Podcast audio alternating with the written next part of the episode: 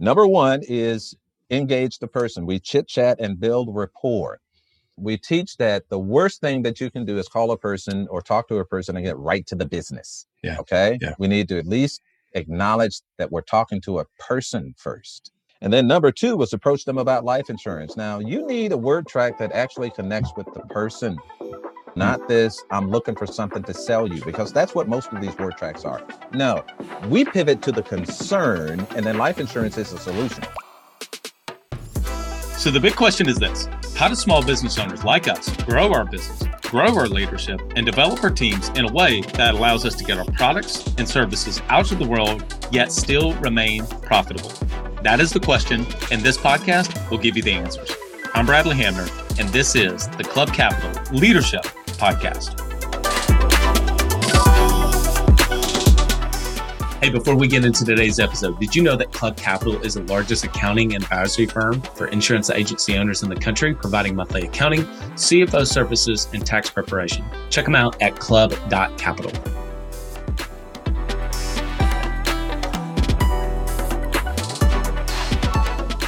Welcome to another episode of the Club Capital Leadership Podcast. My name is Bradley Hamner, your host.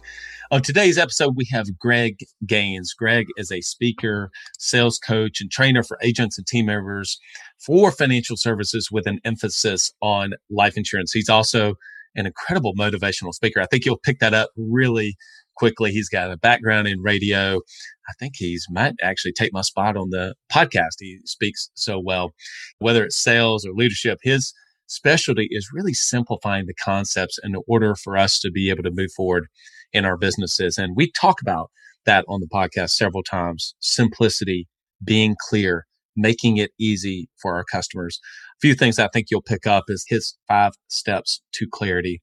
Number 2, I think also whenever he talks about the importance of stories, and that's come up on different episodes in the past. And then number 3, we, towards the end of our conversation, we talk about mind tracks and why that is so important in piecing together, not just the technical things that we say with our customers, but how we need to make sure that we're investing ourselves and specifically in our mind. Without further ado, here's my conversation with Greg Gaines. Wouldn't it be a great start to 2021 by having more leads in your book of business? Well, that's where our partners at DirectClicks Inc. come in.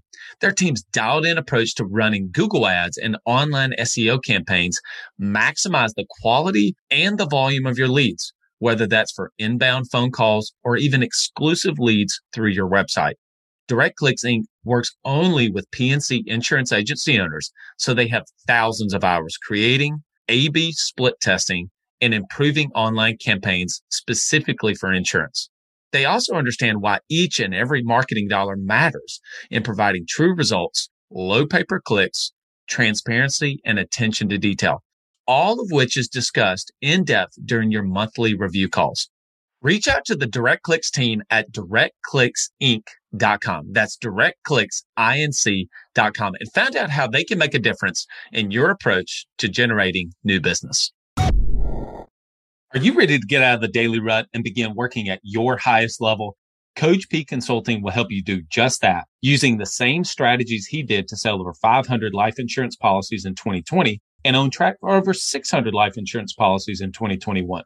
No, this is not your regular one and done type coaching. You'll get personalized coaching 2 days a week, every week of the month, and you'll get a live look at the behind the scenes team training and an office performing at the highest level. Coach P currently has a 100% retention rate for everyone who joins. And hey, those numbers speak for themselves. Coach P will train your team alongside his own to show you the exact steps they are taking to achieve Chairman Circle in 2 agencies, exotic travel, and multi-line presence club. So whether your goal is to be the top of your local market or amongst the best in the country, this training will give you the strategies and tactics to get you there. For just $250 a month, you'll get high-level coaching each week from someone who is already getting it done at that level. His strategies work, and it's time to put them to work for you. Sign up at coachpconsulting.com and get 50% off your first month of coaching when you mention the Club Capital Leadership Podcast. Again, that's coachpconsulting.com. Greg, okay. Welcome to the Club Capital Leadership Podcast. Oh, thank you so much for having me. I really appreciate it. We're excited to have you. So we always start with people's journeys and their backstories, how they got to where they are today. So for our listening audience, why don't you just tell people how you got to where you are? Well, I kind of got into financial services through the back door. Well, it's not the back door. It's the family door. And I've been in the media. I was in the media. I really got into radio when I was about 17 years old. And so I was in the media for over 20 years. I did television. I was a fill-in sports anchor in Jacksonville, Florida, which is where I still live. But my main job was radio. And I loved it. I loved it because you could directly connect with a person that way. And I was a part of a radio show in Jacksonville, Florida called the Boomer and Greg Show. And it's WQIK and it's country. And let me just say right now, this is not an optical illusion. I'm a very proud Black man, but we dominated the airwaves here for years just because it was so genuine. You had some real solid people and they opened their heart to me. So that was wonderful. So I did that. But behind the scenes, things were happening with my family. I was a father at 17. I'm not proud of that, but that's true. And my son was very sick. Yellow jaundice, hepatitis, cirrhosis of the liver sick. So one of the reasons I moved to Jacksonville was because it was closer to Gainesville. And Gainesville had the University of Florida's Shands Hospital. And that's who was caring for my son at that point. And so even behind the scenes, I'm on the radio doing all this stuff and working in television and doing all this stuff. There was a storm brewing in my family life, and that was my son. And so eventually my son got a liver transplant. And so even if you talk with me when I was 23 years old, you were really talking to a 48-year-old man. Yeah. You know, I really wasn't around for any of the frivolous stuff. That's what was happening. And so eventually I came to a crossroads in radio, and I already had more life insurance than the average person because of what I just described. And crossroads in radio. And I was approached by my New York Life agent. I had insurance with him. He didn't have to approach me for life insurance. I called him up to buy the life insurance. And the stuff that he proposed to me initially wasn't enough. And I told him that. And so we had more coverage. And he saw something behind that, being as so that I felt it was so serious that maybe I would be good in this industry. But by this time, my son was sick again. We were waiting for his second liver transplant at that point. So I told New York Life no. I told them no for a year while I waited for my son to be transplanted. And he got transplanted. We wound up with 3 liver transplants for my son. He's an adult now. We have 2 grandchildren through him. And then I told him yes. And so I didn't say just yes. I showed up already with my insurance license, and I showed up already with my Series 6 license right out of the gate. And so I was Rookie of the Year. I qualified for travel in the first 6 months of the business. And then I was writing at least 100 families in life insurance a year. We started out doing very well. And my son got sick again. That was from the second to the third transplant. And I'm spending all my time at the hospital. I mean, all my time at the hospital. You know, if New York Life and some of these other companies, which are great companies, it's 100% commission. So if you're not working, you're not eating. That's what's happening there. And so I finally told them, listen, I need to step away. I didn't even know where I was going. I had a great relationship with them, still have a great relationship with them, but I knew I needed to step away for more stability for my family. And then I was approached by a State Farm corporate employee who was one of my clients. She was an FSA and encouraged me to, you know, to go to State Farm, which actually I told her, why would I do that? I mean, I was beating State Farm like they stole something, okay? Never lost a case to them. And turns out there was much more to the company than I knew. So I joined them. And then I was financial services specialist. When I stepped in the door, within 12 months, I was supervisor of financial services for the state of Florida. And then eventually I became an FSA, and an FSA in the panhandle of Florida. And then we elevated that territory to a top 5 status. We did wonderful things there. And then the company stepped away from the FSA program. And then I went into coaching, which is kind of how I got to you, right? And I engage teams right now.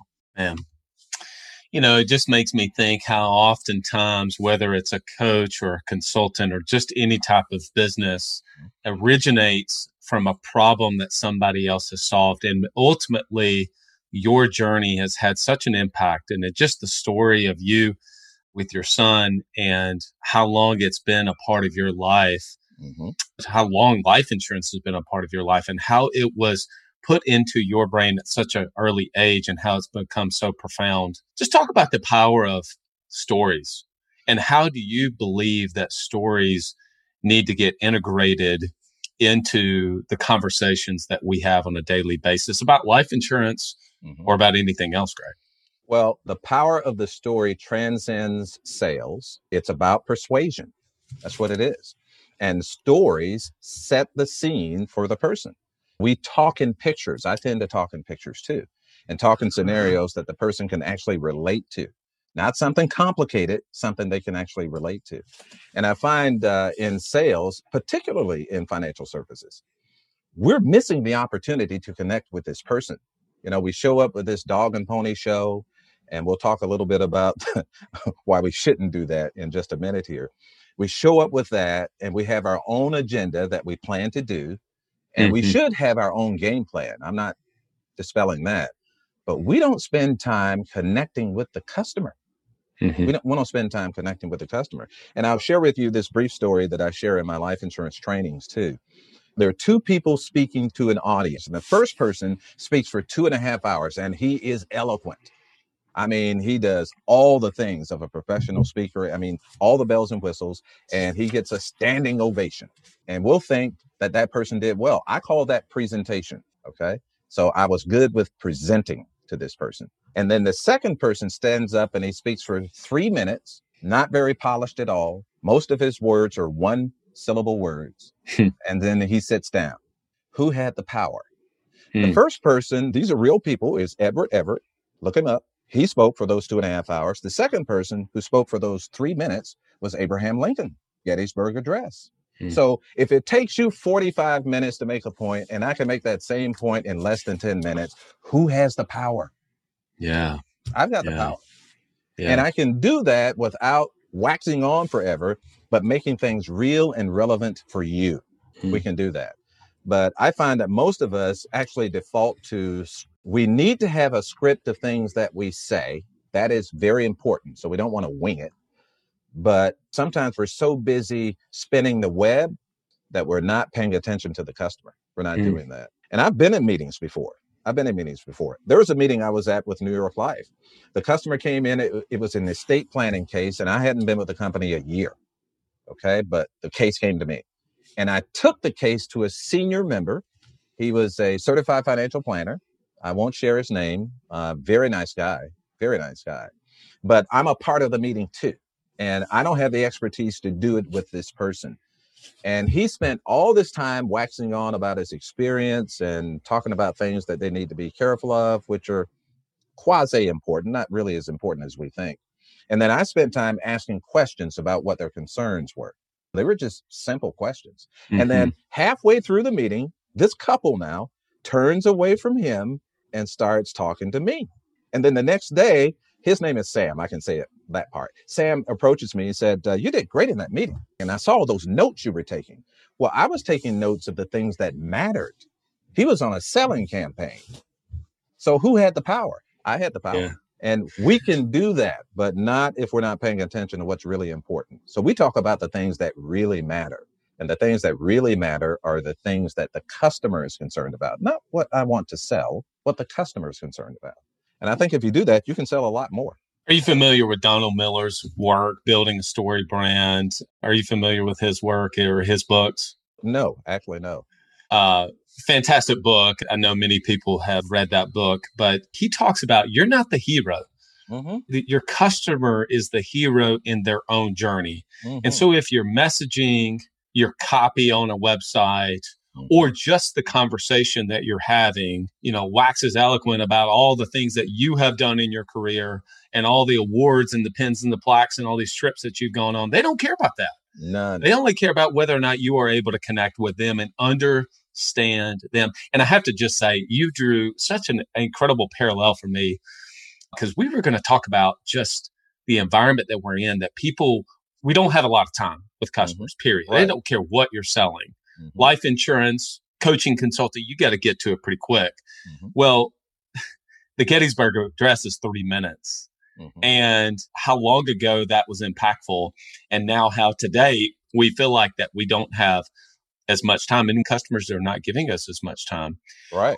How do you approach that? You had talked about in our conversation previously about just the magic in being able to have a story and be able to have a conversation with someone in 5 minutes or less. I'd love for you to touch on that. Well, based on our conversation, I thought maybe I'd better jot myself a note or two so that I don't miss this for your audience here, because I think this is very important. Yeah. We don't have the attention span. Yeah. And it's going the wrong way. In 2000, the average person had the average attention span of 12.5 seconds.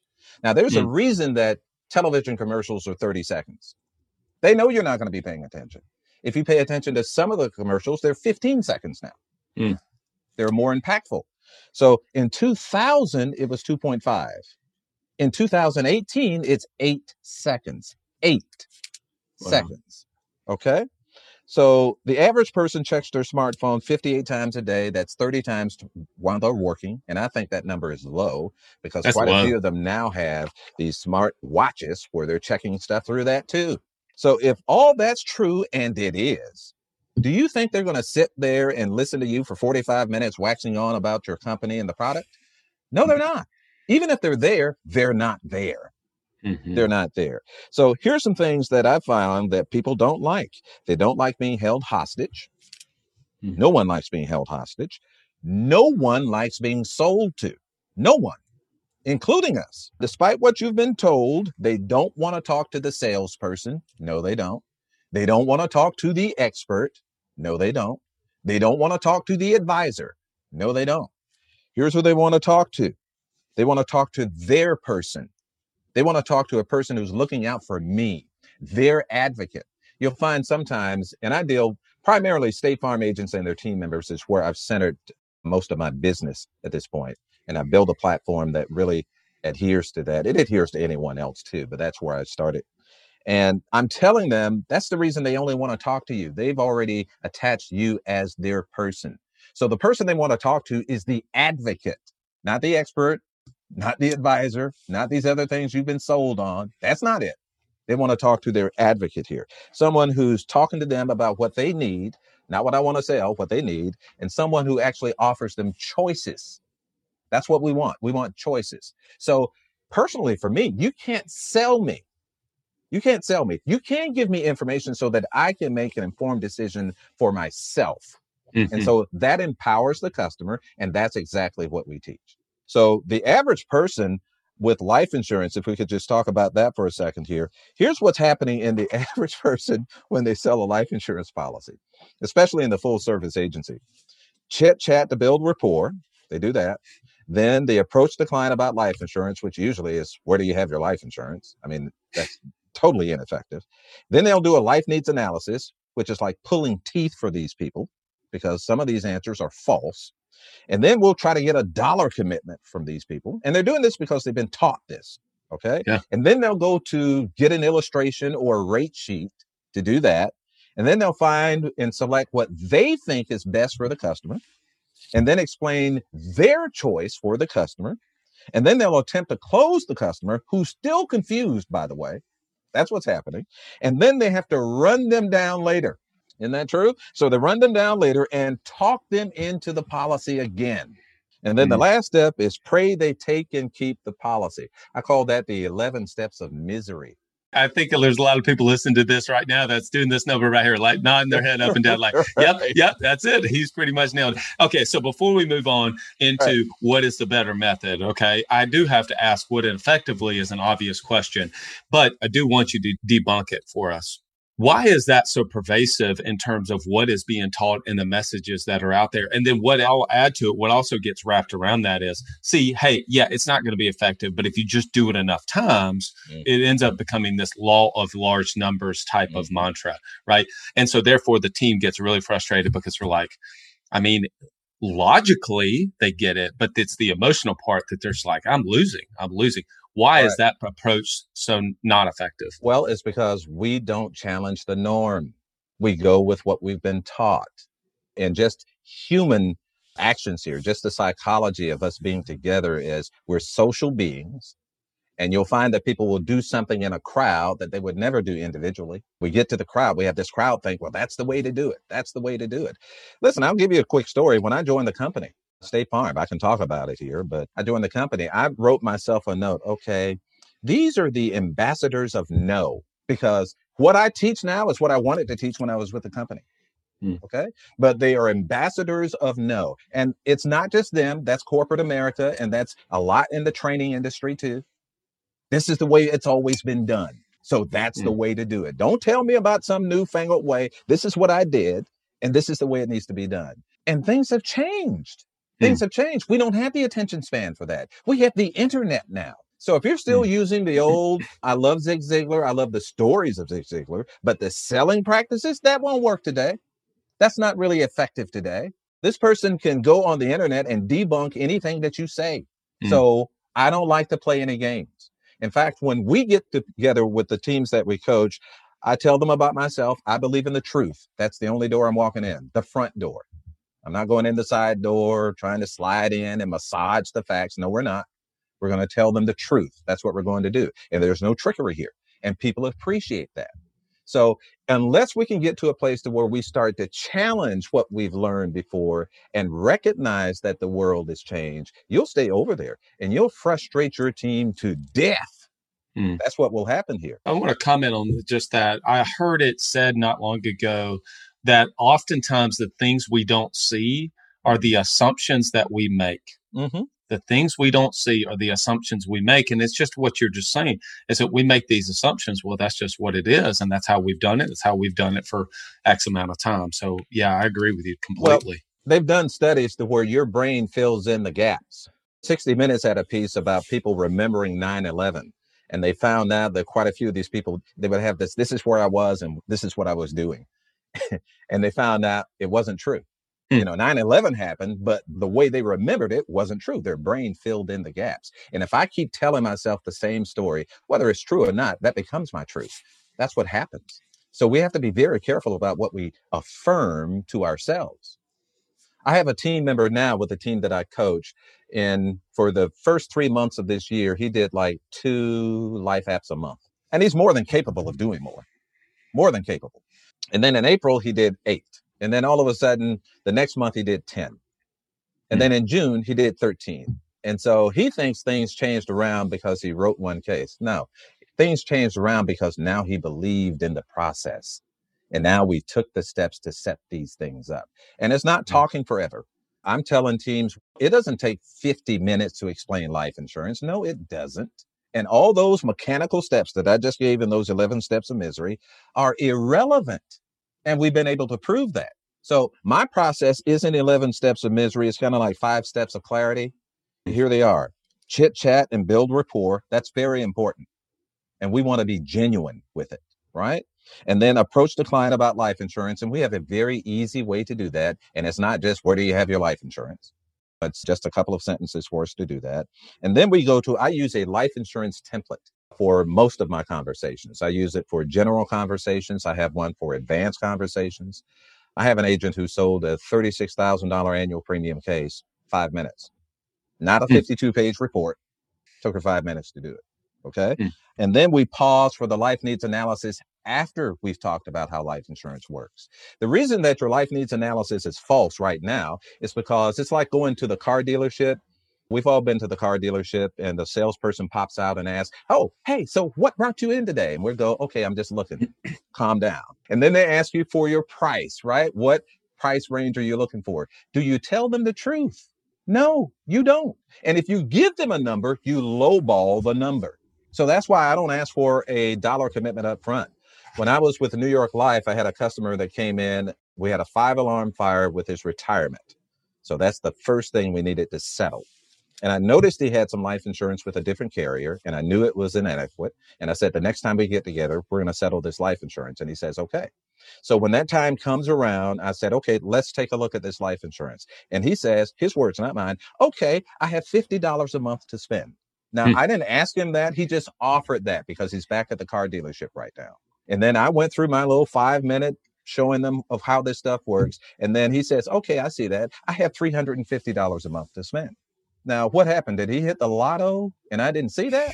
He had the money. The reason their life needs analysis is wrong is because they don't know what they're buying. And in this case, I've just shown them the value. They know exactly what it is. And then the fifth step is put the best plan in place based on the client's choices, not ours. We never make them feel bad about what they choose. Even if they choose the term, let's not talk bad about term. We teach them, no. Term is good too. Term sets up an opportunity for me later if I can't get it right now. That's all it does. And we've protected the customer. That's what we're here for. We're protecting people.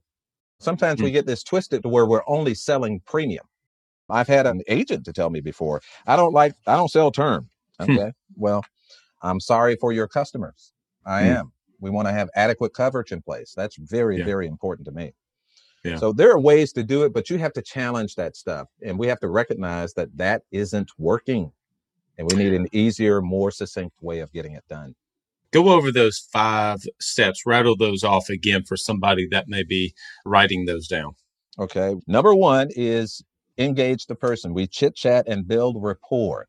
We teach that the worst thing that you can do is call a person or talk to a person and get right to the business. Yeah. Okay. Yeah. We need to at least acknowledge that we're talking to a person first. Yeah. Very important that we do that.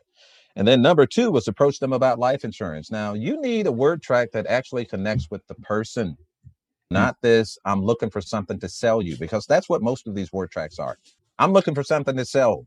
That's what I'm looking for. Are you that person? No, we pivot to the concern, and then life insurance is a solution.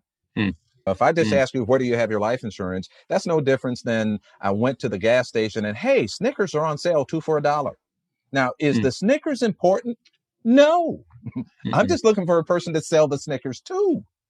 Right. So we need to frame that it's important so that they would take it seriously. And then number 3 is we go to our life insurance conversation, not the life needs analysis, the life insurance conversation. Now, my conversation is protected content. I can't share it with you here, but it needs to be simple, not going on and on about the policies, but simple, something that they can understand. And then number 4 is pause for a simple life needs analysis. So now the person understands how it works. Now let's just take a pause and find out how much you need and make that life needs analysis very simple for them. Don't make it some long, drawn out, you need to take calculus to find out what it is. You know, we lose people with that. And then number 5, make it easy for the person. We want to put the best plan in place based on the customer's choices. What the customer wants is Chick-fil-A. That's really what they want. Now, does Chick-fil-A go through a whole laundry list of what they have to offer and how that works and how you'll love it? No, they simply make it easy for you to purchase it. And then they make you feel good. And guess what? You go back. If you've ever watched one of their commercials, you never saw a price. It's not customer service. It's customer experience. We've been taught it's customer service. That is a lie. It's customer experience. Once I know that you're going to take care of me, right back to that advocate's position, guess who I'm coming to? You. The price is irrelevant. Do people recognize your agency brand? More importantly, do people care about your brand? At Relevant Marketing Solutions, we partner with you to clarify your message and deliver it through multiple marketing channels, creating a brand that inspires. With over 10 years experience working with insurance agencies, our team can help your agency not only get noticed, but start cultivating brand champions. From creating a logo to putting it on a coffee mug, we are your one-stop shop for all things marketing. We can even produce a video of you drinking out of your cool new mug. Visit us at relevantadvantage.com to learn more. And if you're a State Farm agent, you can also find us at sfagentpromos.com. And be sure to enter Club Capital at checkout for a special discount. That's Club Capital, lowercase and no spaces, at checkout for a special discount. Relevant Marketing Solutions, helping you cultivate brand champions. I hear clear, simple, easy. But one of the biggest challenges is that you have what's called the curse of knowledge. You know in depth all of the different intricacies of a whole life, of a limited pay, of a universal life, obviously of all the terms and every other bell and whistle. You have likely sold a really complicated case, big premium, that probably had a lot of moving parts, maybe a buy-sell agreement, something to that effect. And I think then what happens is, because you have that curse of knowledge, and it could be regarding life insurance or anything else. Anything, because you have that knowledge, it is sometimes hard to articulate it in a way that the customers or any customer or client can understand that, because you want to show how much you know what it is that you're talking about. Don't you agree? Wholeheartedly. We talk about that during our trainings too, what the customer isn't interested in. Yeah. They're not interested in your brilliance. No, they're not. And your brilliance, all that you know, only confuses the customer. It doesn't help them. So the only thing we want on the table is what frames the value for the customer and what makes it easy for them to make a decision. That's what we want. It's no different if I take you to, we're going to buy a boat, and then I start explaining every bolt on the boat, every intricate piece. How long would you be in that conversation? Not long. Not long. So we have to pull back from that, because what we've done is overwhelm the customer with your curse of knowledge. I like that phrase. We've overwhelmed them with that, and then they can't make a decision. Yeah. So we boil it down to a simple way of explaining this, and the person makes a decision. And oftentimes they generally always want the permanent policy with the way we have it laid out for them to do it. And the only reason they don't go over there if they genuinely do not have the funds to do so. But even if they can't do that, we've set the stage to where they really want to get over there as soon as possible if they can't get there right now. There's a word I wanted to make this comment, and then that you said earlier that I do not hear very often with insurance agents, insurance agency owners, and that's a template.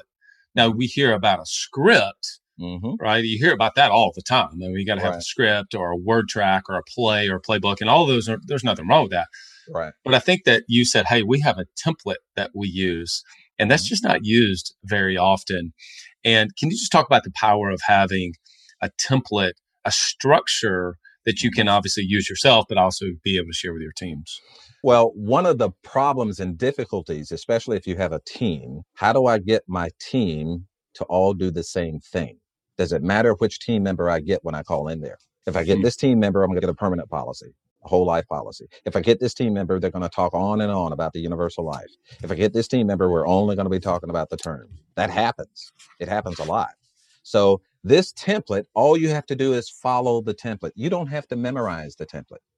See, now I'm not the only person that has a template, but mine is different than the average person, because the average template simply has some numbers in a page. That's what it is. And all of us have seen a chart before that's supposed to be some great chart that you needed someone to translate for you because you can't really make it out. Isn't that true? Right.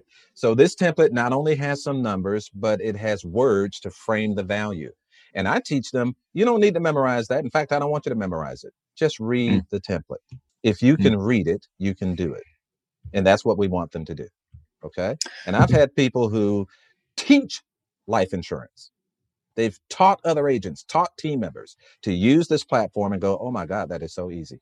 Yeah. And then I've had people who swear they know everything about the policies, go through this and learn that they've been telling themselves the wrong stories this entire time. And they go through that, and you can't deny the value that's on the page. You simply cannot deny it. So we have that. That conversation takes less than 5 minutes. The customer understands everything. And then usually they're ready to make a decision at that point. Nothing's perfect, so nothing works every time. But I don't know what the percentage is, but it is overwhelming. And we've had some agents to double their production with this. It's come up often with different guests, and I think for a really good reason, and that's mindset.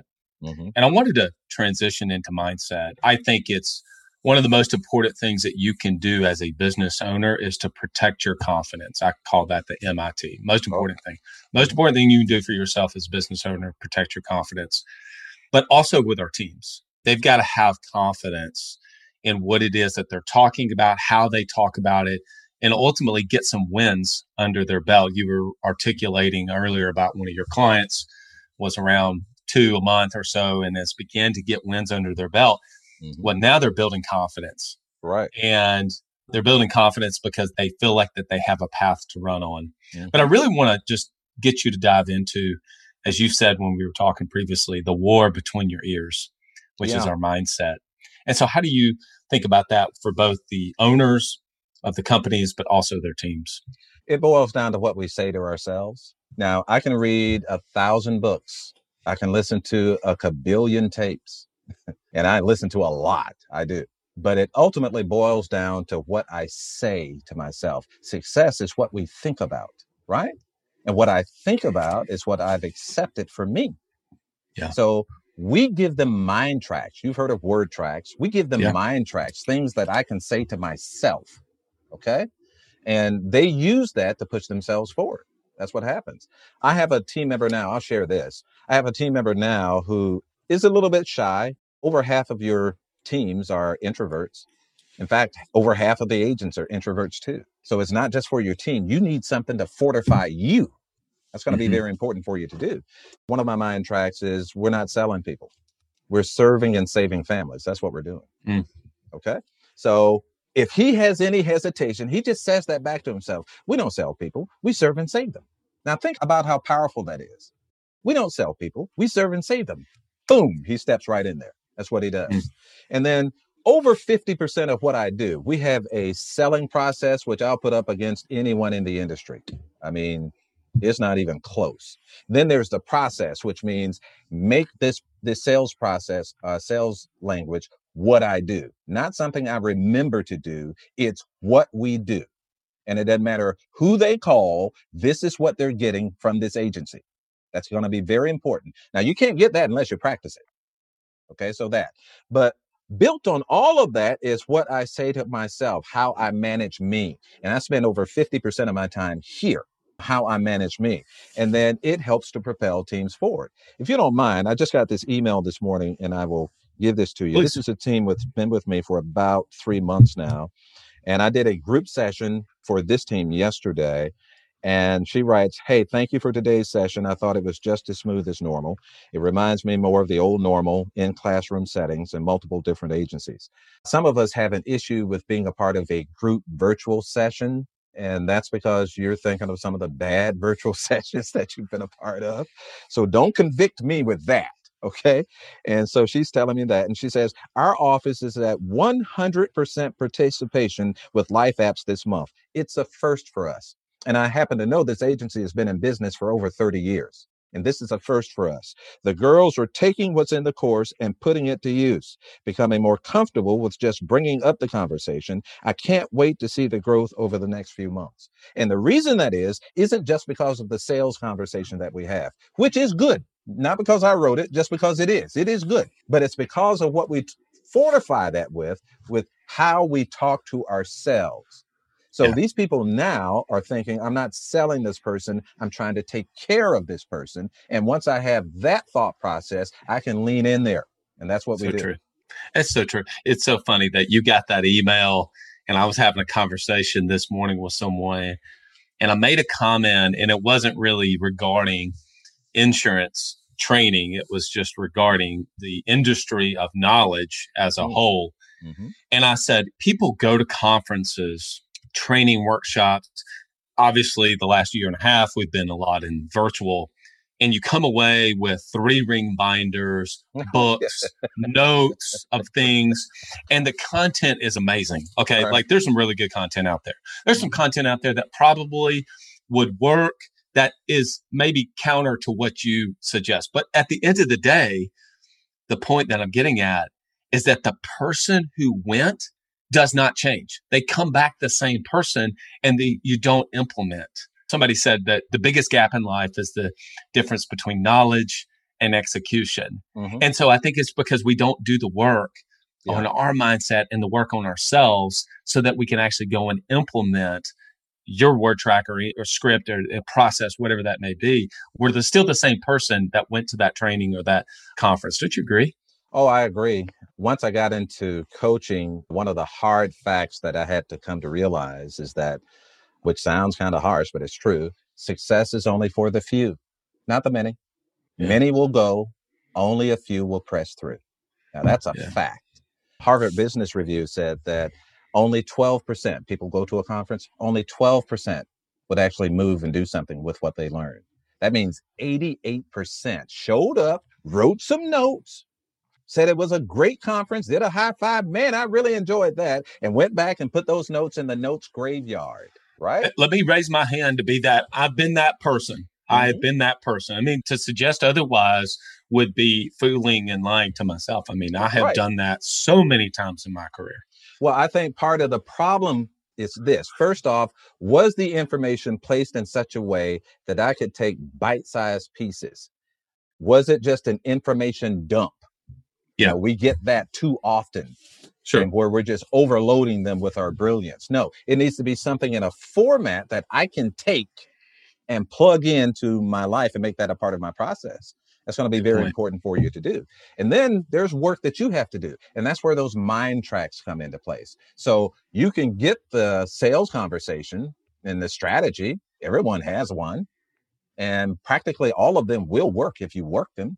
But if you have something simple, easy, and then you fortify that with some mind tracks to put yourself in place. That's what the foundation of that email was. So they had this sales concept. I'm sure they went to conferences before. They got some information before that sounded brilliant, but it wasn't fortified with how do I put this into practice for myself? And we spend a lot of time there. So if you don't want to do it, it's because you don't want to do it. Not because you don't know how to do it or because it's difficult to do. But what you explained is one of the frustrations for people like myself, because I'm saying it's sitting right there. You came in this position and what you want is sitting right there. I just showed it to you, shared with you how to get it. And you are oblivious to that because you don't have the proper mind tracks for yourself. And you go right back to doing what you were doing. And it is sad to see. But on the flip side of that, it is wonderful to see people who buy in, from the agent down to the team members, buy in. And then we see that move them in such a way they get to levels I didn't think this was possible. Yeah, it's possible. It's been possible the entire time. It's been sitting right there. And all we did was put some breadcrumbs to get you there. If you do it, I can't do it for you. That's one thing that with anyone who comes on board with me, I have conversations with them. And one of the things I tell them is I won't be doing it for you. Don't look for me to run behind you to see if you're working. Because if I have to do that, you shouldn't be here. No, we coach adults who actually want to move. That's what we do. And if you don't want to move, I love you too. We love everybody, but I can't stay with you. I have to go over here. That's what I have to do. And I don't make apologies for that. Greg, we're going to go into the E9 rapid fire questions. Is there anything else that we did not touch on that you feel like it would be important and beneficial for our listening audience? No, I think you did a great job of framing the questions to where it just led to, I thought, some good evolution of discovery for them, hopefully. I hope that they took some notes from it, not because I'm brilliant, but because anytime you hear something of value, you need to be serious about it and write some notes for yourself so that you can do that. I am an avid note taker. I could hear the same sermon 40 times and I have 40 notes. Yeah. That's what I do. Well, let me tell you, I've learned a lot. This has been great. You're very articulate. I think people can hear that. Not only does he have the voice for radio, folks, he also has the looks for TV. I'm telling you, he's a good-looking guy. So for those of you listening on your favorite podcast channel. Okay, so before we do that, people want to get in touch with you, Greg. Where do you want to point them to? How would you like for people to connect with you and find about your services and coaching? Well, if they want to connect with me, just have them to go to teamsalescoach.com. You can do that. And there's a contact tab on there. You can do that. That's probably the best way because that email will get directly to me. And then the website, I'll just apologize up front, needs to be upgraded. I have so much more content that is not there. I've been so busy building what I build and not paying attention to this stuff over here. So don't hold that against me. But that would be the best way to do that. And I think anyone can do that. So it's Team Sales Coach, teamsalescoach.com. Teamsalescoach.com. We'll make sure we put that in the show notes. We'll make sure that we put that in the email that we send out. Hey, if you're not getting our emails for our weekly guests, we have some amazing guests just like Greg. Go to club.capital/podcast. Sign up to be getting our weekly emails that kind of share all the links that we talk about and a little bit about all of our guests. All right, Greg, you ready for the E9 rapid fire? Yeah, go ahead. One other thing too, I put out an email practically every week, and this week's email kind of fits into this mind track thing that we're talking about here. And I will send you a copy of that. Feel free to send it to your listeners. Yeah, we'll definitely do that. We'll definitely put that in. Another reason, sign up and get our email. So we'll make sure that we put that out in our email whenever this podcast drops. What is the last book that you read? This is going to sound boring. The last book that I read was, I'm constantly reading the Word, so I read the Bible, and it's about the habits, Atomic Habits. That's the book, because I love discovering things about human behavior, especially on how to build habits and things that we do to sabotage ourselves too. So I'm a fan of that. Great book that's been referenced on our podcast many times. The book that you would recommend the most to other small business owners? Probably Magic of Thinking Big. We have to challenge ourselves. And that speaks so much to what we were just talking about, that inner conversation with ourselves.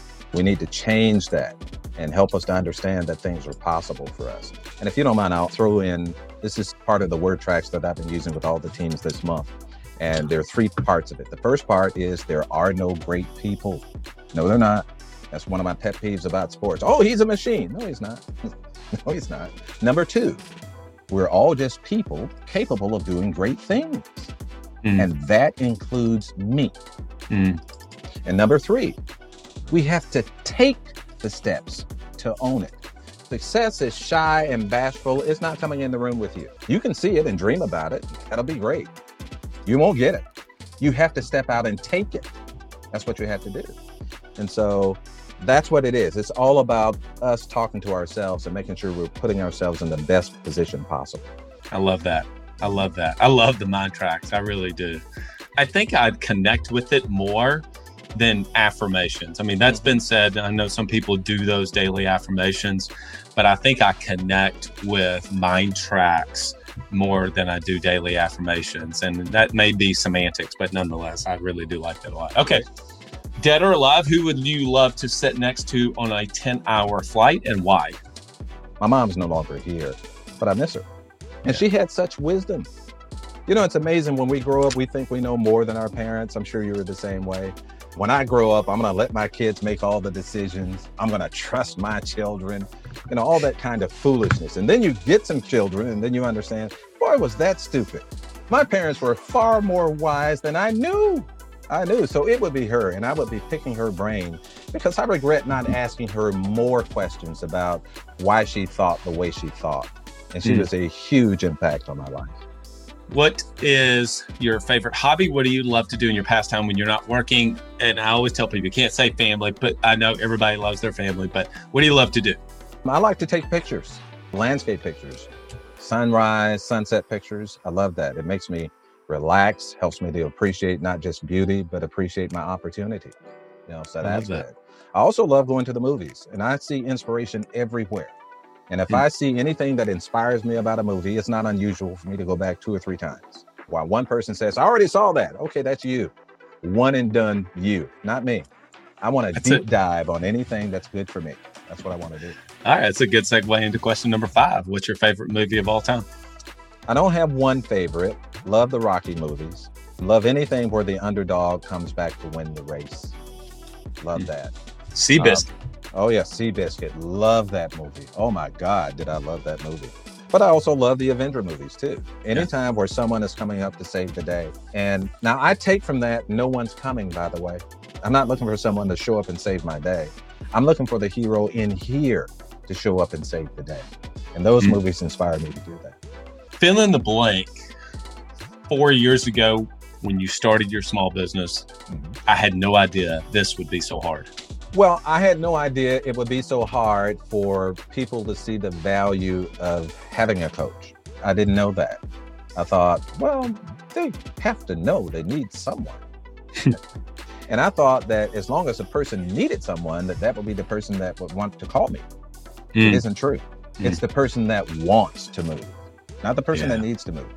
You know, if I talk to the person who needs life insurance, okay, you may have a tough time talking to that person because it hasn't elevated to want the life insurance, right? And so I learned that I love everyone. I want to work with anyone that actually wants to move. I don't want to work with people who don't want to move. And I'm very clear and upfront about that. I'll tell you that right out of the gate. But I learned that I have to go to the people who want to move. One of the agents that I have now is Heather Thies. And in State Farm lore, she is a Chairman Circle agent, qualified for Chairman Circle 10 years in a row, solid decade. And so she sent her team to my workshop, brought me in to do the workshop for her entire team, sent her team, members of her team to a second workshop and a third workshop, and then hired me to be a coach at her agency. And so here's a person that's qualified on the outside, doing very well. And I get there and I learned that they're actually a team of spurts behind the curtains here. That's what's happening here. And so we got everyone to start doing the same thing. And then we started talking about consistency. That's what I kept hammering home, consistency. And so that was 2019. I came in September of 2019. They finished, I think that year at $68,000 in premium for life. The very next year, we finished at $135,000 in annual premium for life. And by the first quarter of this year, we already had $88,000 in premium for life. Same team, same location, same customer, same. Yeah. Different process and certainly a different belief. And what happened there was the mindset. That's what happens. So now they believe, they know it's understandable, and we're just going and blowing. That's what we're doing now. Man, love that. What a great case study. All right. So what is your favorite non-native app tech tool that you use? Non-native meaning you've got an iPhone, whatever comes on the iPhone. What's a tech tool that you love to use every day? Well, I'm not a techie. So the one I like to look at every day, of course, is QuickBooks, because it shows, I'm getting a ding about that, right? I like it. Hey, spoken like a true small business owner. Okay, everybody out there saying amen. Right. Hey, that's right. I love that. Yes, I love it. That's good. All right. What's the one thing that you learned about yourself the most during the last year and a half during the pandemic? Well, I learned, and it's not new for me, I learned I had to overcome fear myself, too. I love these people who say that they've annihilated fear. They have no more fear. Well, they're obviously dead, because that's not possible. And if you don't have any fear over here, you have some fear over here. That's the way it works. Yeah. And so I had to face myself. When COVID-19 showed up, I'm a face-to-face guy for the most part, and I love the power of personal presence, like most people. COVID-19 showed up, and then I'm thinking, okay, what am I going to do? And then, okay, I'm going to do this virtual thing. I'll do these Zoom sessions. And then my negative me says, you don't know how to do that. You're going to embarrass yourself. And this isn't recorded. This is live, right? You're going to embarrass yourself. And then I had to write a mind track for me, which I do. And I said, I'm going to make some mistakes. Notice I didn't say I won't make any mistakes. I'm going to make some mistakes. I'll learn from those and I'll be better. And so I told myself that. I actually wrote that down and boom, I stepped right out there. And I did make some mistakes. My first one of the Zoom sessions, I muted everyone, including myself, and couldn't figure out how to unmute anyone. I couldn't do that. So I did that. And the second session, the video went out. I had nothing to do with that. It was because of, everyone was crowding the online space. But my point is that not only did I do it, I got stronger and stronger and stronger now. So that now when I do these sessions, they are seamless now. And where most people have attended sessions where they're concerned about the content and whether or not we're going to start to be redundant after 2 or 3 of these, I haven't had any of those. We show up with things that are relevant to the people. And it's not because I say so. I'm repeating back what they're telling me, which would have never happened if I listened to my negative me. So I had to face myself with that. I love that. I've been saying it a lot lately. I've said it yesterday a couple times. I think this is so true, what you just mentioned. If you want to be, do. If you want to be, do. And you did to get through that, right? You started in the mind, started going through your own mind tracks to knock those false beliefs down. And then you did, and you got better at it. Because at the end of the day, we're not going to be very good. I mean, quite frankly, the first few podcasts I did were not very good. Hopefully, I hope over the last year and a half or so, I've gotten a little bit better into how to have the conversations and keep it going. But 2 years from now, I hope I will be a lot better because of the times that you do at the beginning and everything's new. So I agree. All right, here we go. Last question. It is the Club Capital Leadership Podcast after all. What is the best piece of leadership advice you've ever received? Well, it isn't just do it. That's not it. It's be willing to be terrible at it. If you're not willing to be foolish, if you're not willing to fall, you'll never run. You'll never fly. You'll never be on top. I encountered this team member once who said, Greg, I just want to, just tell me how to get to yes. You know, I don't want these no's. I say, well, you'll never get to yes. It's a part of the process. We actually need failure. We need that. That's what sets up success. If you've ever had a good night's sleep, that's because you know what a bad night's sleep feels like. So it plays a big part in our success journey. So we have to be willing to fall down. And you'll find that, hey, I fell down and I'm still breathing. It really wasn't that bad. And then after a while, we're running. That's how the baby learns to walk. You know, I have three sons, and initially you're afraid they're going to hurt themselves because they're hitting their head on the corner. And then after a period of time, they're running around your house like little ninjas, climbing up on everything, right? Which would have never happened if they didn't fall first. And that's one of the lessons I have to keep telling myself. My business is kind of busting at the sides at this point, and it's difficult for me to manage and manipulate where I'm going next with how I encounter people, because I'm an unconventional person. I tend to get close to people who are following through, and then I never want to leave anyone. But in order for me to scale, I'll have to do some things differently at each juncture here. And sometimes that's a little pain for a person like myself. Sometimes I care too much, but I'm not upset about that. I have no regrets about caring too much. I want to win. I want you to win. But in order for us to do that, we're going to have to take the hill. It's not coming down here. We're going to have to take the hill. And so that's what I have to keep reminding myself. Teamsalescoach.com, teamsalescoach.com. Reach out to Greg. You want to connect with him. Greg, it's been a pleasure having you on the podcast. Hope to have you back on in the future. Oh, thank you so much. I appreciate it.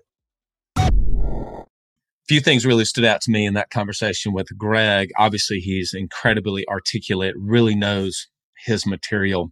You know, the Mind Tracks, and when we talked a little bit more about it in the E9 Rapid Fire, I think that that is so important for us to be able to do is, what are we telling ourselves every day? The conversation we have with somebody more than anyone else is the conversation that we have with ourselves. And what are you filling with your brain?